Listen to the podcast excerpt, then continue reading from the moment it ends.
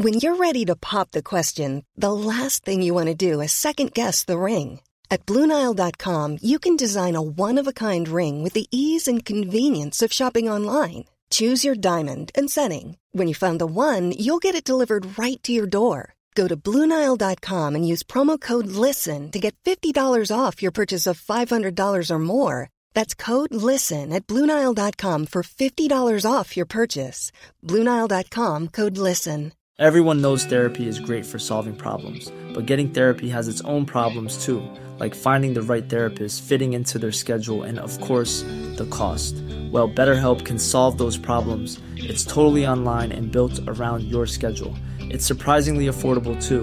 Connect with a credentialed therapist by phone, video, or online chat, all from the comfort of your home.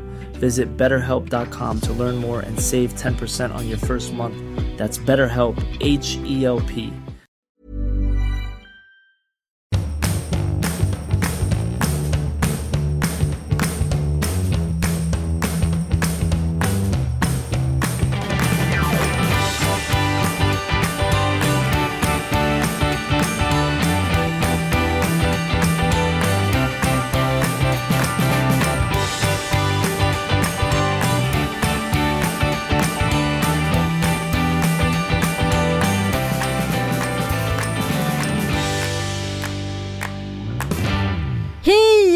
välkomna till ett sprillans nytt Lille Lördag så här i den första klämtande veckan av juni. Det är en juni, det är liksom lika mycket panik som eh, glädje. Men för mig är det också väldigt mycket festivalassociationer med juni. För det var då förr i tiden man hade liksom peppat för de här festivalerna skulle ske efter skolavslutningen. Och eh, det var liksom det var då, då det hände. Och jag såg ju den här dokumentären som är på SVT nu om Hultsfredsfestivalen. Ja men det var ju i alla fall något form av 20-årsjubileum eller någonting från när Hultsfred, sista Hultsfredsfestivalen var. Och SVT körde ju tre timmar här innan helgen. Och jag hann ju tyvärr inte se den men jag såg den här dokumentären och det väckte en massa tankar i mig. Varför ser du så frågande ut? Jag tänkte att du skulle få med mig på tåget. Festivaltåget? Ja, men jag stod kvar på perrongen. Ja, jag märker det. Blank och stel. Vad var an detta? Jag har ju ändå sett dig på Lollipoppet. Ja, men jag var ju inte utanför VIP-området. Nej, det är klart det inte var. Det var ju faktiskt exakt där inne jag såg dig sitta och kliddra med Kent. Jag har alltid haft väldigt svårt att uppbringa den där känslan att jag ska packa inför våldtäkt, eh, ljummerbärs och eh, liksom geggamoja och babbamoja i skorna. Oj, det här är verkligen en efterkonstruktion från någon som aldrig varit på festival. Då var det alla negationer uppradade på en gång. Jag fick inte till det där. Jag, jag ville så gärna, jag kommer ihåg, jag planerade att jag skulle åka till Roskilde. Men jag kom bara till att jag läste om när de hade haft ägglossningsläger där på 70-talet. Då tänkte jag, I won't go there. Ägglossningsläger. Ja, de hade ju det i grupp 8. Jaha, Då åkte de till Roskilde. för att ägglossa? Ja, eller för att kolla då eh, när man ägglossade. Så då fick man lägga sig i någon liknande gynstol och så fick man titta med ett litet mikroskop och sen så, nu kommer ägget! Och så kolla så applåder. Det Det känns ju väldigt långt ifrån den typen av liksom, festival Vad är som jag var på. Gallagher? Nej, jag vet inte. Jag, jag tror att det... Jag tror har fel associationer ifall du tänker på ägglossningsparty. Det blev säkert ett och annat ägglossningsparty där. det blir alltid. Med tanke på hur många hunkar som sprang omkring på festivalområdet. Det gjorde det verkligen. Nej, jag var, jag var där på Lollipop och jag var på någon till, men jag vet inte vad det är. Du kanske kan göra en, en liten analys. Jag blir osäker. Festivaler gör mig... Jag får ångest. Jag blir osäker. Jag tror att det handlar om att jag kanske inte har så bra koll på musiken. Ja men det är det. Det var Ja. ju också roligt, vi spelade ju Kent här hemma när vi, när vi körde våran eh, Girls Night Out. Som blev ungefär en timme på Milles Because night in. Girls Night In. Och då spelade jag Kent för dig och du bara så, åh Kent, blåljus, sa. Och då förstod jag hur lite Kent du egentligen lyssnat på med tanke på att låten är väldigt känd som blåa jeans. Men jag orkade inte där och då rätta dig. Jag tänkte hon får Eh. leva i sin blåljus Ja. Det villfarelse. är ju... Eh, ja, det, det där kan du faktiskt inte slå med fingrarna. Jag har lyssnat väldigt, väldigt mycket på Kent. Men du kan ändå inte vad låtarna heter. Nej, men det kan jag ju aldrig. Nej, det är i och för sig nu du säger det. Jag har ju något eget. Ett eget Kent-album. Nej, men jag har ju en egen ordblindhet som forskarna gärna kan gräva lite i sen när jag har dött. Nej, men eh, jag har också tänkt en hel del på 90-talet. Dels för att jag fastnade i en artikel om eh, The Rabbit. The Rabbit var ju, eh, eh, eller Rabbit kanske den bara hette. Eh, det var ju, eh, jag kan läsa ur storylinen ur den då, den, den första säsongen av Sex and the City.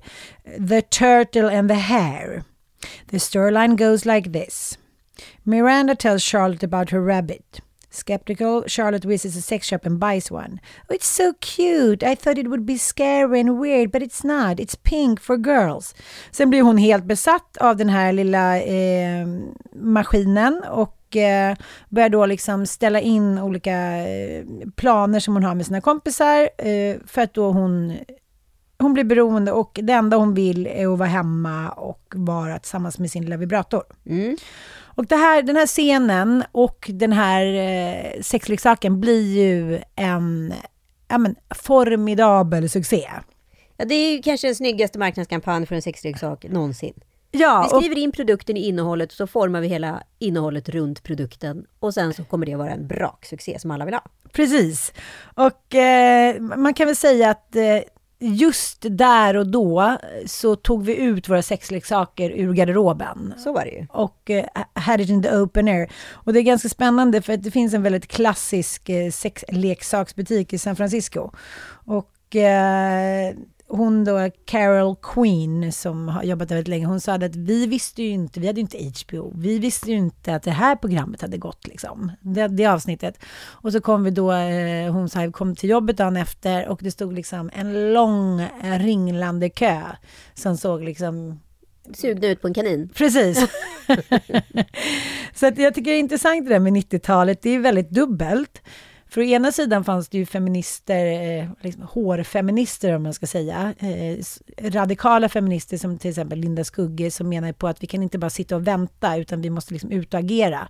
Sen tog hon ju tillbaka allting och lämnade lite som Cissi Wallin, eh, en miljon unga svenska tjejer som, som förlorade sin gudinna över en natt. Liksom. Deras religion hade trampat sönder.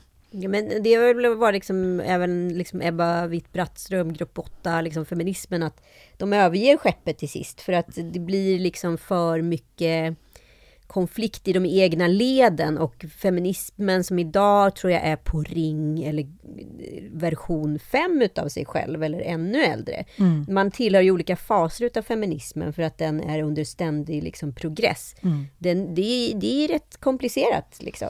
Och jag tror att så här, det som också många gånger är feminismens fall, det är väl allt, alltid de som är övertygade många gånger liksom ger upp för att man inte klarar av de inre konflikterna.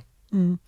Men eh, jag tycker det är spännande ändå för att eh, Linda Skugg inspirerade ju väldigt, väldigt många unga tjejer eh, till att våga fortsätta gå sin egen väg måste man ändå säga. För att det som ni eh, som inte var med på 90-talet eh, kanske inte förstår, det kanske framstår som lite roligt det här med, med liksom den nya feminismen, men det var ju svårt för de tjejerna som verkligen tog ideologin liksom ett steg till. Det var hora, det var fitta, man kastade pinnar på de här tjejerna på skolgården. De var extremt utsatta. De Ja. var oknullbara från dag ett då. Jag var ju en av de här postpunk-feministerna då som liksom aspirerade på skuggeland. Ja. Eh, men också liksom följde Kim Gordon som var en av grundarna då i postpunk-bandet eh, Sonic Youth.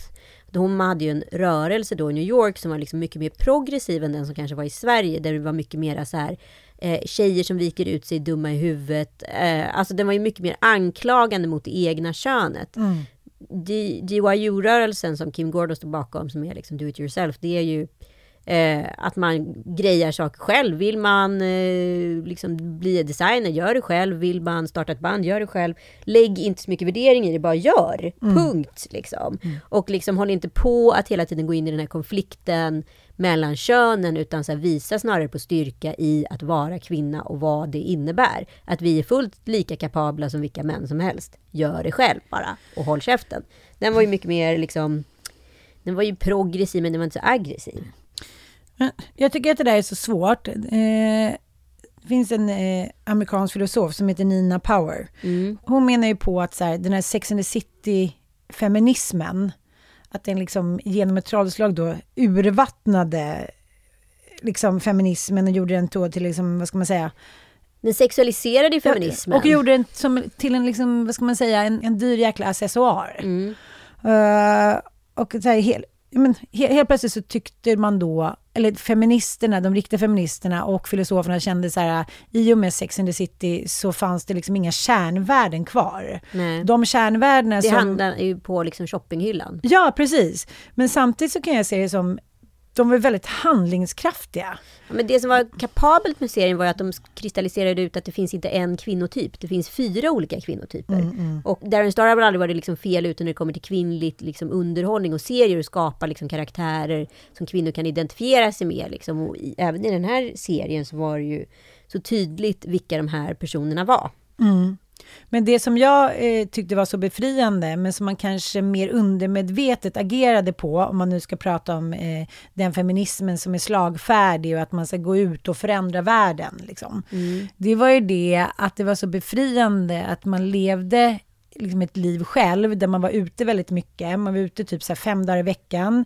Eh, man liksom kanske objektifi- objektifierade män, men lite bakom deras rygg på tjejmiddagar. Och eh, liksom, man levde på ett hedonistiskt sätt, precis som män hade gjort i alla tider. Och här var det då fyra coola, roliga skådisar som på något sätt bekräftade att så här, det är okej. Du kan ändå vara den coolaste hönan i klassen, även fast du inte spelar på snubbarnas planhalva.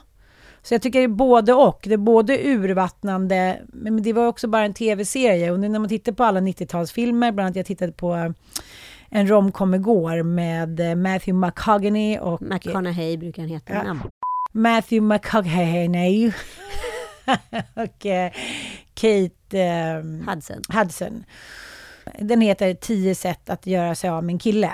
Mm. Och eh, då handlar det om Kate eh, Hudson som jobbar på en typ Cosmopolitan. Mm. Det var Och- verkligen the thing alla gjorde grejer om. Ja, att jobba på tjejtidning, det det var, var liksom... största. Ja, Var det var- på Ja, snacka om att urvattna. urvattna journalismen.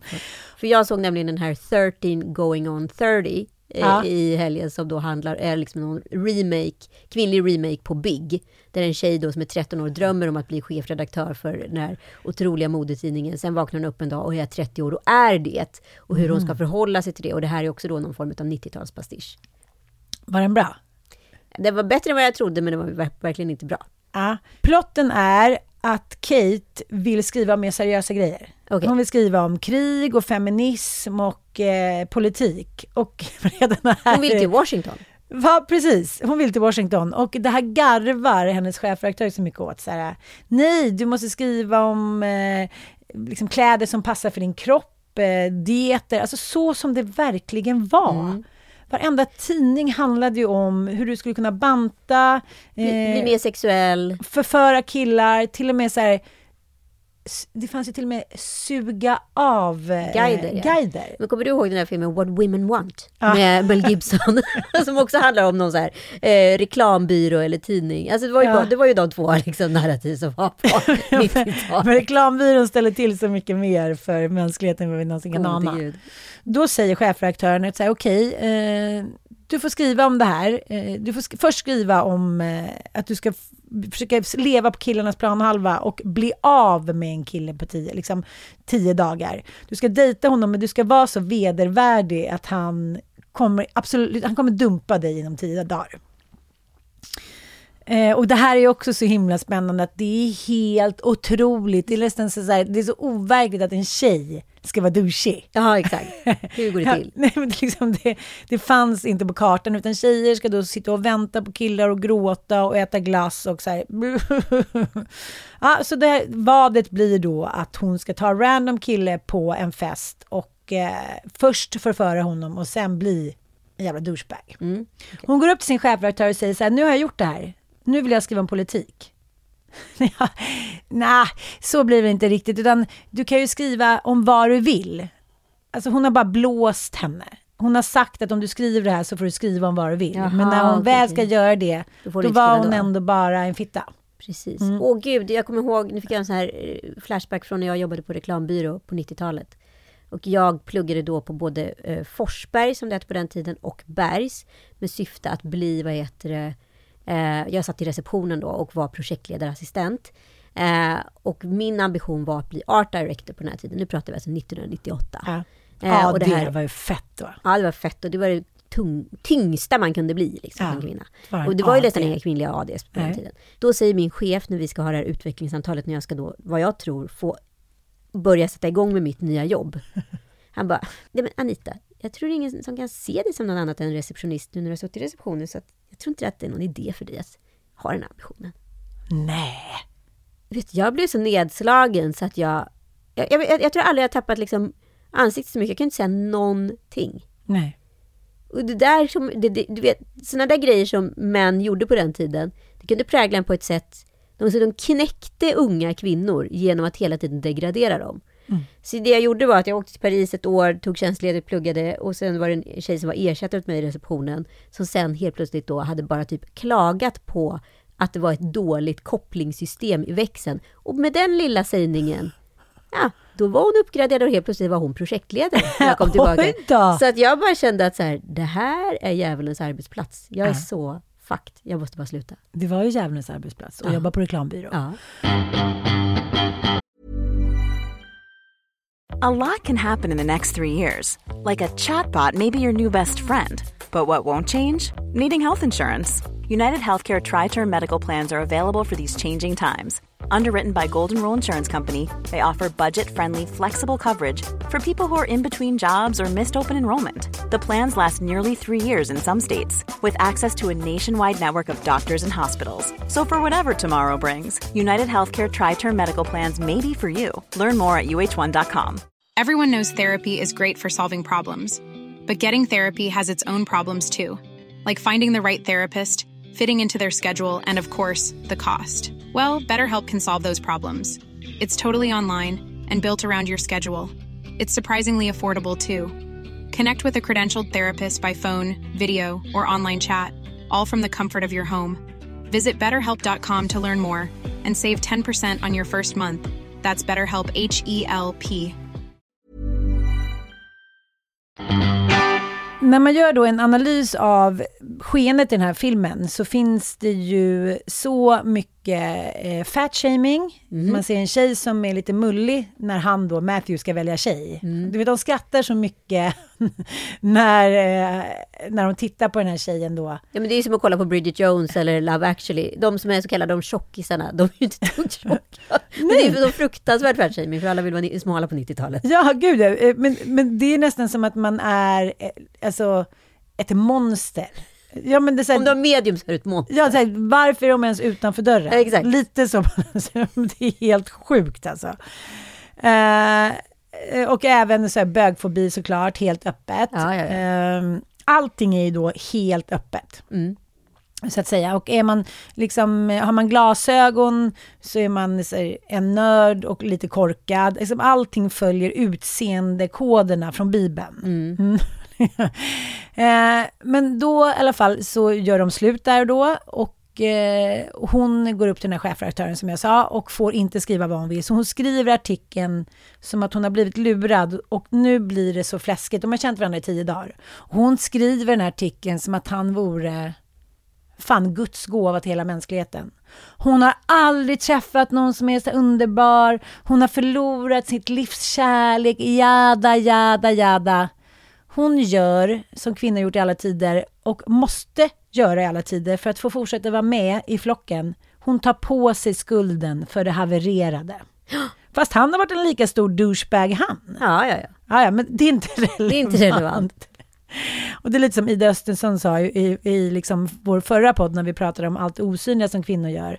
Att om vi inte tar på sig, vi fixar allt, manteln på jobbet, då är det inte säkert att vi får vara Men du kvar. förstår ju att det här är ju också ett sätt då för att reglera kvinnor från den amerikanska filmindustrin. För helt plötsligt kom 90-talet och Sex and the City och allt det där. Och helt plötsligt ville kvinnor göra karriär för de ville leva som brudarna i Sex and the City.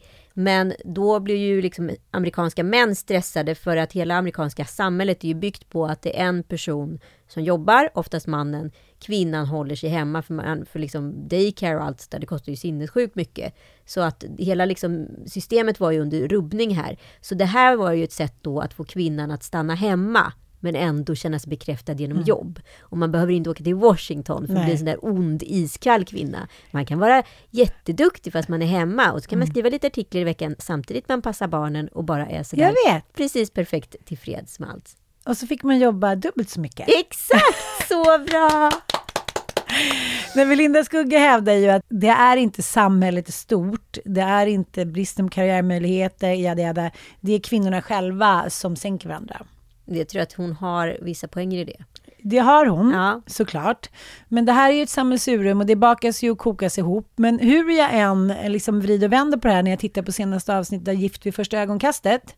Ni kan för övrigt gå in eh, vid vår underbart genomskinliga betalvägg. Det kostar 49 kronor för en månad, det vill säga 12 spänn ungefär per avsnitt att lyssna på de här. Kan ni unna er tycker jag. De är riktigt bra, måste jag säga själv. Bättre än romcoms. Ja.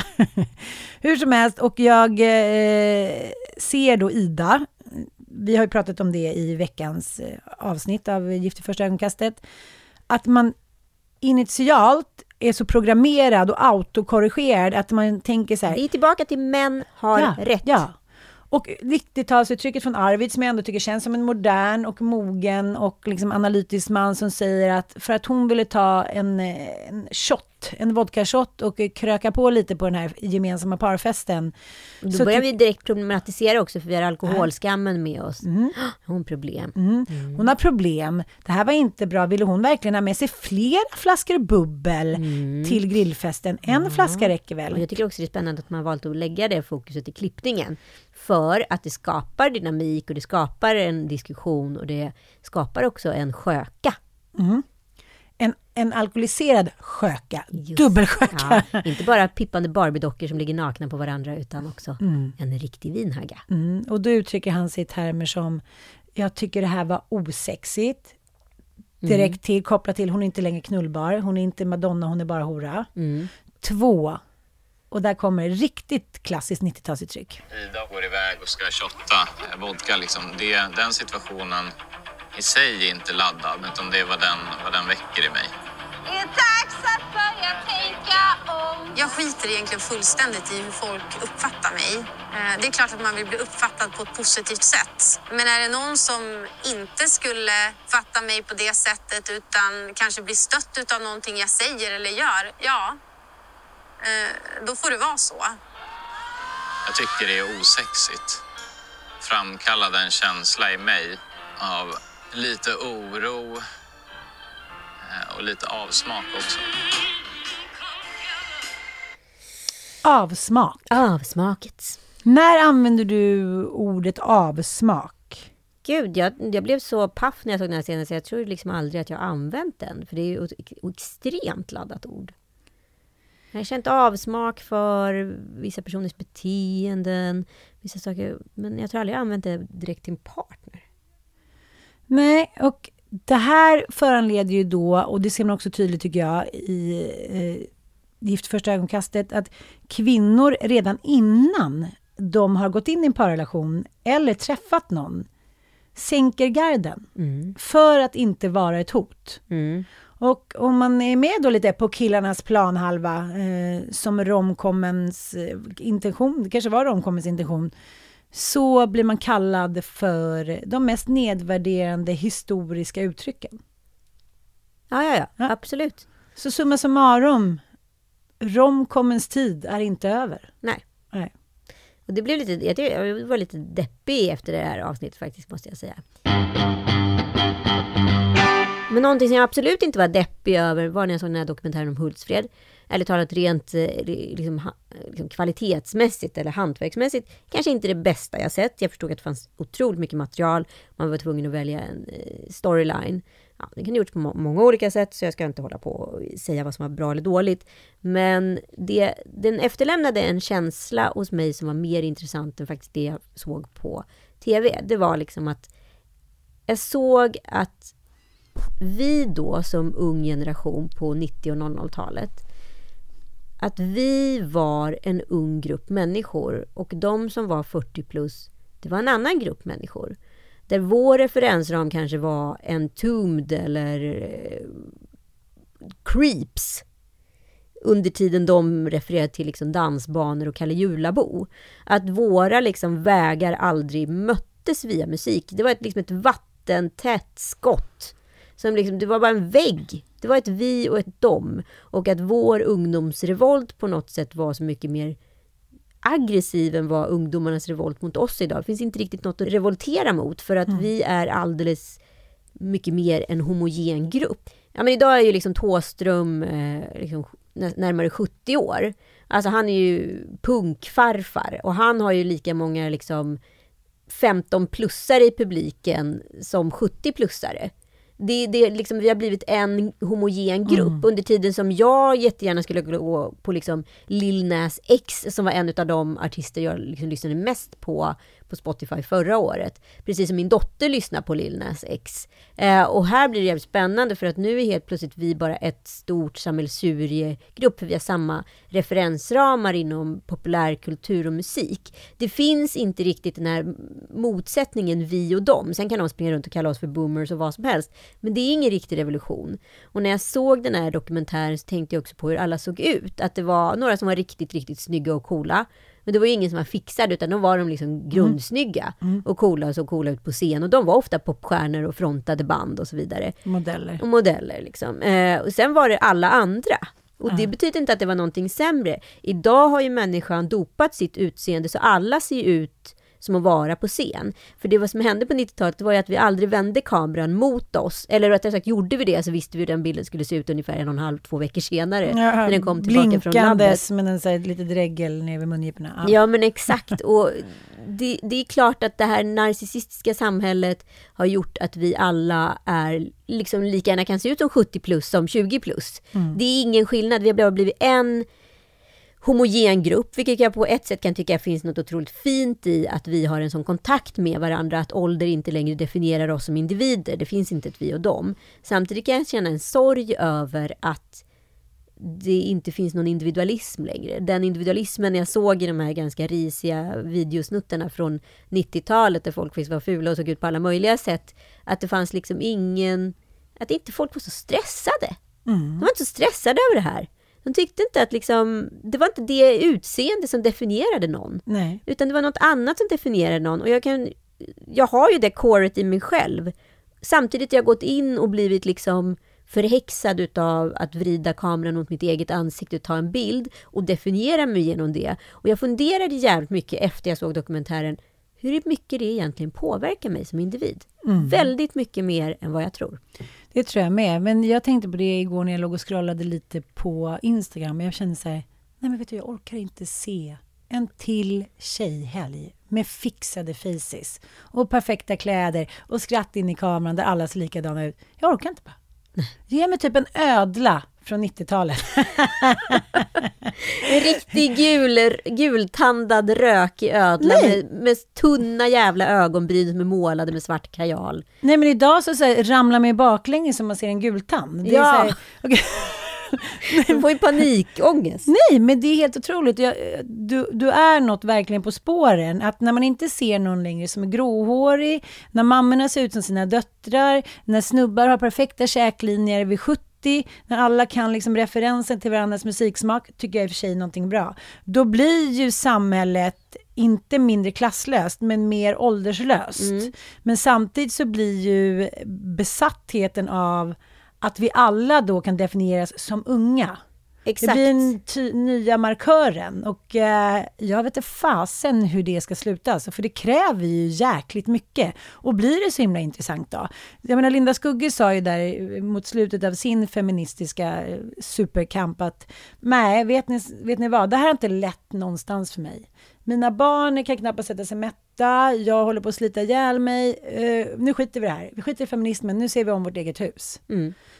Och då, liksom, det var ju tiden för startskottet för att vara individualistisk och inte bry sig om andra. Ensam är stark och hit och dit. Fast det finns ju ingen individualism idag, det är det som är problemet. Vi påstår att vi är individualister, ja, men, men vi alla är saknar inte det. flocken. Ja, men vi är ju liksom 100% homogena i mm. vår individualism. Mm. På 90-talet och 00-talet, då var faktiskt folk liksom feminister och individualister. Sen kom Sex and the City, precis som du sa, och Spice Girls och liksom kommersialiserade feminismen och individualismen och gjorde liksom fem eller fyra karaktärer av det. Mm. Och då De här blir- fyra kvinnotyperna finns. Välj en. Välj en! Och det då är gjorde man ju. Ja, och det gjorde man. Och Ja. där någonstans så liksom dog kvinnligheten.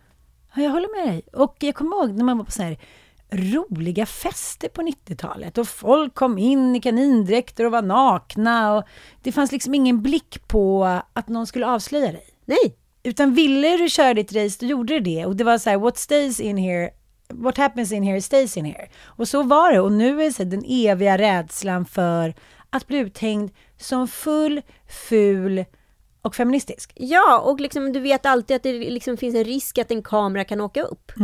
Och någon har dokumenterat dig, eller du dokumenterar någon.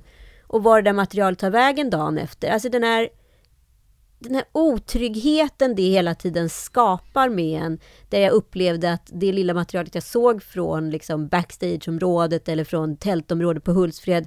Det var så befriande för det var ingen som så här dokumenterade dig där. Förutom kanske på dina liksom egna framkallade bilder, men de skulle, skulle aldrig få fötter och ta vägen någonstans. Det var en rolig anekdot eh, som berättades i dokumentären, där en stor företagspartner går runt på festivalområdet och blir guidad utav de här som driver festivalen. Då. Helt plötsligt möter han en av sina anställda spritt språngande naken komma gående. Båda ser varandra, båda får panik och vänder åt varsitt håll och går, går. går.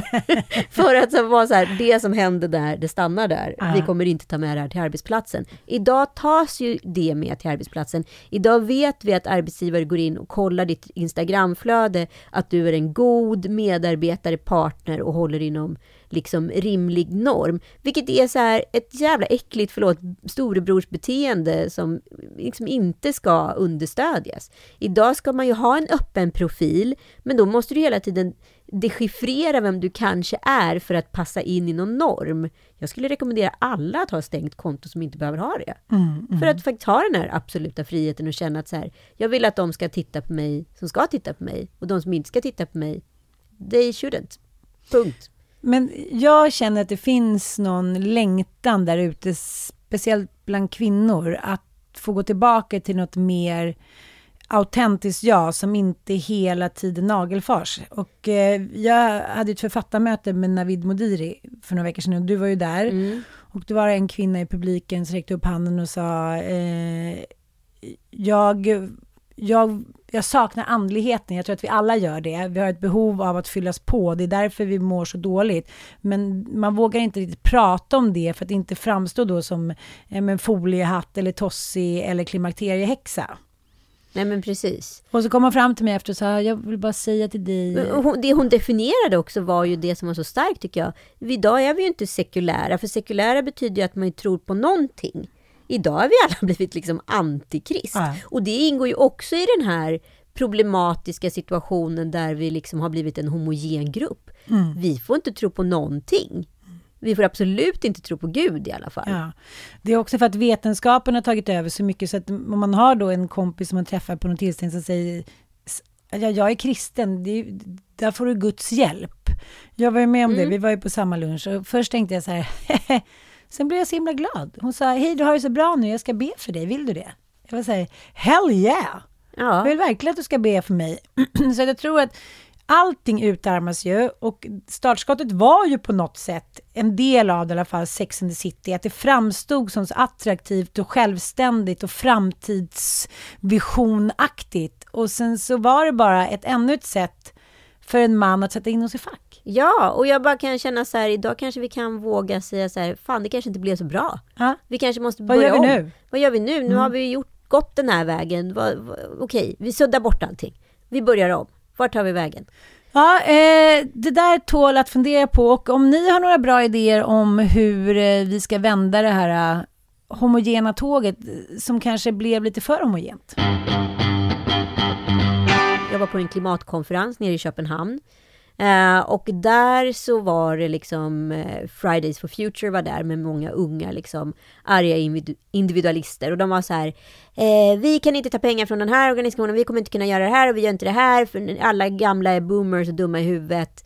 Eh, men vi behöver det här och det här och det här och det här och det här och det här och det här. Och man säger, men hur ska vi kunna liksom hjälpa er ifall ni inte kan kommunicera vad ni vill? Och om ni redan bestämt er för att vi är dumma i huvudet istället för att öppna upp för dialog, när vi ändå är i den här gemensamma ytan och rummet, vad, vad, hur ska vi mötas liksom? Nu håller vi på att skapa misstag istället för att skapa lösningar. Jag tycker att så här, styrkan ska ju vara att säga, hej, vi är egentligen en generation där vi alla förstår varandra inom ett spann på 70 år. Det här har förmodligen inte hänt någonsin i historien. Så att det är jävligt unikt. Kan vi inte ta vara på det tillfället och göra någonting bra av det? Istället så agerar vi som att det finns små mikrofiender här och där, fast egentligen finns det inget riktigt fiendeskap. Det är inte alls så där vi och dem som det var på 90-talet, där någon plus 40 var liksom en gobbe som refererade till liksom Kalle Julabo och gick på dansbanor. Nej, alltså så här, du förstår inte, i mitt föräldrahem med två stycken 40-talistföräldrar, eh, som liksom, mamma och pappa hade aldrig druckit alkohol innan 32 års ålder. De gick till dansbanor och dansade. Och att gå på krogen, som vi sa då, vi ska ut på krogen. Man sa ju aldrig att vi skulle gå ut. Mm. Liksom. Mm. Det var för dem att det var gubbarna i hamnen. De gick på krogen och blev fulla och det var äckligt. Mm. Och de förstod, och jag förstod att mina föräldrar, de kommer aldrig förstå det här. Vi lever i två olika verkligheter. Och de här verkligheterna kommer aldrig mötas så länge vi båda är i livet. Mm. Vi kommer kunna kommunicera och hitta liksom brännpunkter här och där. Men Däremot så är vi helt olika som art, för de kommer från en häst och vagn-generation. När mamma var liten så var det häst och vagn på gatorna. Liksom. Mm. Uh, och det var ransoner på grund av kriget, och de har fått liksom 1942 och 40. Och vi kom från liksom ett överdåd och liksom där liksom musik förenade oss och kultur förenade oss. Kultur hade aldrig varit viktigt för mina föräldrar det var viktigt med industri och ta sig ut i arbetslivet och hitta en identitet genom sitt jobb. Mm. Den delen har vi fått med oss, men vi har också fått med oss att hur mycket och viktig kulturen är. Helt plötsligt är vi i en generation med massa människor som har samma kulturella referenser, där alla kan vara duktiga inom samma områden. Och liksom, jag vill så jävla gärna att vi skulle kunna ta ansvar och göra någonting bättre utav det här, men vi, varför gör vi inte det? Ja, på vilket sätt bidrar du då, tycker du? Nej, men jag bidrar genom att kunna kommunicera det. Mm. Och försöka väcka en dialog. Um, vi har pratat om det ett par gånger i podden, om hur ens barn hela tiden vill vara med en. Mm. Och hur den känslan har varit så jävla stressande för mig. Då jag alltid flytt från mina egna föräldrar. Ja men vadå, det, det har väl alla fram till nu? Ja! Det var enda man ville var så här, sticka från den där studentmottagningen, sticka från hemmet, sticka ut Dra. i sommaren. Nu är det så här, vad ska vi göra i sommar? Jag bara, men gud, ni är snart 40-50 år gamla, så vi får hitta på något själva. Nej! Jag tror att det, nu inser vi att det har bitit oss i foten. Nej! Att, nu inser vi att liksom, de biter våran svans hela tiden och nu vill vi inte ha det så här längre. Fast grejen är, det var det jag omvärderade efter jag såg den här dokumentären. För första gången kände jag mig tacksam. Mina barn vill vara med mig. De tycker att jag är rolig. De vill ha en, vara en del av mitt liv och min, min värld. Fy fan vad tacksam jag ska vara. Men är det inte två olika definitioner kring det här? Jag ska ju nu på en eh, fest, en födelsedagsfest, där de firar tillsammans, 50-åringen och 20-åringen. Ja, okay. Och då måste jag ändå, kan inte låta bli att lägga in lite brasklapp, att det här är väl mycket för dels för att det ska bli riktigt drag på fäcken. Ja, såklart. Och, och jättekul koncept säger jag. Ja, och dels för att man själv så här, ja du kanske fyller 50, but you still look like 20. Det blir liksom mer hedonistiskt. Det blir ja, ja, ja. så här, inte samma fack att stoppa in människor i ett fack. Men eh, jag tror det är två vitt skilda grejer. Det här med att man ska så, laga mat till dem, se till att de har roliga semestrar, sommarjobb och så. Det, det känner jag mig lite klar med. Det förstår jag. Eh, ja, men, men som du säger, att det, det var någon väldigt känd eh, magnat på Instagram häromdagen, du vet när man får så här, skicka till sig så här, random eh, stories, som man sa så här, ja men eh, ni undrar vad jag tyckte var framgång, så här, jag är miljardär, jag fattar, alla beundrar mig, men det enda som har varit en riktig framgång, det är att mina barn fortfarande vill komma hem och käka middag med mig. Och det är väl så jävla fint? Ja, det, och det kände jag igår också på alla hjärtans dag. Det började svagt. Alltså. Jag kom upp till ett stökigt eh, kök. Eh, det fanns ingenting hemma. Jag fick eh, städa köket, fixa med katten och ta lite flingor med mjölk. Men sen tog det sig under dagen, Jaså. tycker jag. Eh, Elon Ossian i en dum dummare parodisk scen skulle laga fläskfilégryta. jag låg på Lidde Parad, eh, lite lätt stekt efter dagens fest innan och kollade då på olika eh, romcom-filmer. Nej, men, har du vet, nej men du vet, jag hör dem där ute. Jag var tvungen att skriva upp det. Jag var tvungen att skriva upp det. Det var så konstiga kommentarer. Har, du- hur mycket soja har du haft i? Inte mycket. Det här smakar skit. Hur skär jag det här då? Kuber. Det var liksom som att de skulle tillaga en Nobelmiddag med soppa och spik. Alltså de liksom så här. Men sen blev det gryta och eh, ja, lite tjafs där under middagen eh, mellan barn och hit och dit. Någon började blöda näsblod. Bobo ville inte ha maten. Han tyckte det här är anledningen till att jag är dålig i fotboll, att ni gör så riktigt risig mat. Det var lite mycket senap i, jag erkänner. Men det slutade bra, jag fick lägga mig på Lidde Parad med glass, kärlek och det var ett väldigt fint avslut. Men jag, jag tänker att det är lite könsbetingat just det Det var så roligt för att själv då fick, har jag ju då, var ju hemma själv med Penny hela helgen. Joel var i Gävle, min son var i Manchester med gudmor på fotboll. Eh, och Penny började redan då, dagen innan mors dag, med mors dag-peppen. Genom att, nu skryter jag, städa halva lägenheten.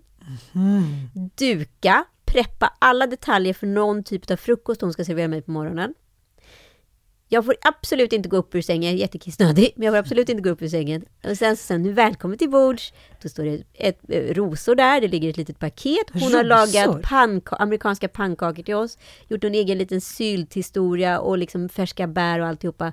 Och så la jag upp det här på Instagram och jag tror jag har blivit så nerlusad utav pojkmammor som var så här, jag fick väcktes med så här, en halv Oreo-kaka Och en död råtta. och en död råtta. En annan kompis bara så här, började så här gråta för att hon var så här, det här har aldrig inträffat under mina år med pojkar. Alltså så här, förlåt, jag måste bara säga det så här, när det kommer till att ta hand om varandra, då är kvinnor det bästa och det märker ju, märks i alla mätningar också. Vem det är som tar hand om föräldrarna på ålderns höst och så vidare. Det är alltid Ja. dotrarna det faller på. Och jag förstår också att det handlar om att samhället inte ställer samma krav, men vi kan inte gå ifrån biologin här. Nej. Det kan inte vara att man ser två sex månaders bebisar, den ena sitter "Mm, klappa docka, klappa docka, den andra sitter äh, bonka, bonka, bonka. Så mycket kan vi inte ha lagt över på dessa små, små oskyldiga varelser. Och med de orden så önskar vi eh, inte 90-talet tillbaka, men vi, för vi lever fortfarande i det. Ja, men vi önskar väl kanske en, eh, lite learnings från 90-talet, men också kanske lite learnings från nutiden som vi kanske kunde bara på något sätt analysera och kanske skruva lite på, skulle allting bli väldigt mycket bättre för alla. Tack för att ni har lyssnat.